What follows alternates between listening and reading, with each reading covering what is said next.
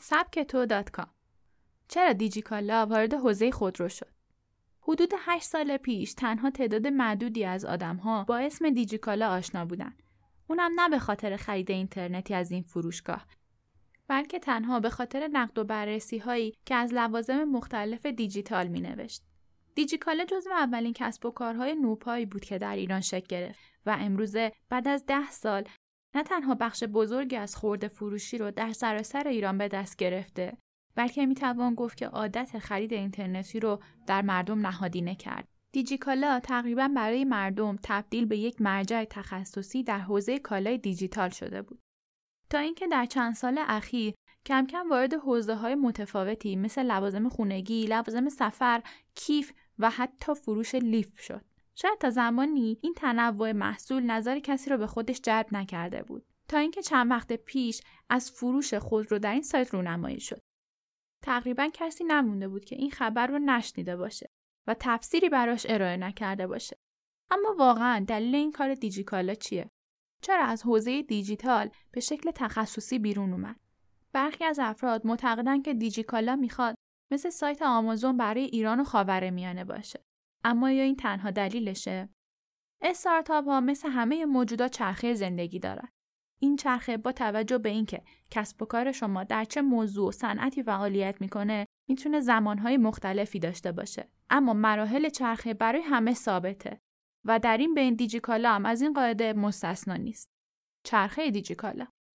دیجیکالا با یه ایده که از نیاز مؤسسان اون اومده بود شروع شد و با یه تیم پنج نفره متولد شد. کسب و کار نوپای دیجیکالا در ابتدا رشد خوبی داشت و تونست نظرها رو به سمت خودش جلب کنه. کم کم خرید از این سایت شروع شد و دیجیکالا هم وارد چرخه کسب و کار شد. مرحله اول که شروع درآمدزایی بود رو گذروند. سرعت رشد خوب اون و درخواستای خرید بیشتر در طول روز دیجیکالا رو وادار کرد تا وارد مرحله دوم بشه یعنی دریافت سرمایه در این مرحله برای درآمد بیشتر نیاز داشت هزینه صرف کنه و دریافت سرمایه می‌تونست این رشد رو تسریع ببخشه. بنابراین شرکت سراوا وارد شد و سرمایه ای رو در اختیار اونها قرار داد. همین موضوع باعث شد تا رشد دیجیکالا شتاب بگیره و خیلی زود به چرخه سوم برسه. این مرحله مرحله میانی یا میدل استیج نام داره. در این مرحله تقریبا مردم دیجیکالا رو میشناختن و اونهایی که عادت به خرید اینترنتی داشتن از این فروشگاه خرید می‌کردن. از اونجایی که هر قدم مدیران اون برنامه ریزی شده و حرفه‌ای بود به سرعت وارد مرحله بعدی از چرخه شدن. به نام رهبری بازار یا لیدر استیج. دیگه کسی نبود که دیجیکالا رو نشناسه و به سایت اون سر نزده باشه و تقریبا همه از اون خرید کرده بودن. اما در مدتی که دیجیکالا در چرخه سوم و چهارم بود فروشگاه های اینترنتی زیادی شبیه دیجیکالا ساخته شده بود. و بعضی هم تقریبا رشد خوبی داشتن. برای اینکه دیجیکالا بتونه جایگاهش رو به عنوان رهبر حفظ کنه باید رقابت های بزرگتری می‌کرد. چرا که مرحله بعدی برای این چرخه وجود نداشت و اگر نمی‌تونست جایگاهش رو حفظ کنه کم کم اون از دست می‌داد. بازار پر صدای خود رو. در این مرحله دیجیکالا باید کارش رو گسترش می‌داد. اما باید وارد حوزه‌ای می‌شد که بتونه علاوه بر گسترش اون همچنان به عنوان رهبر باقی بمونه و خودرو یکی از بهترین انتخاب ها بود.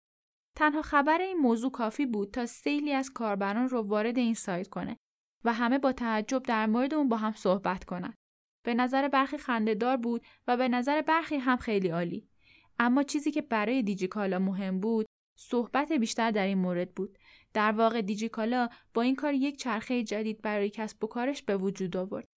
وجود اطلاعات خودروهایی که ورود اونها به کشور ممنوعه. می‌تونه نشون از این داشته باشه که دیجیکالا می‌خواد به دوران جلب نظر کاربرا بازگرده و باز هم مرجعی برای بررسی باشه که در ظاهر موفق هم بوده. حالا دوباره کاربرای زیادی صرفا به جهت نظر دادن در مورد خودروهای مختلف وارد سایت میشن.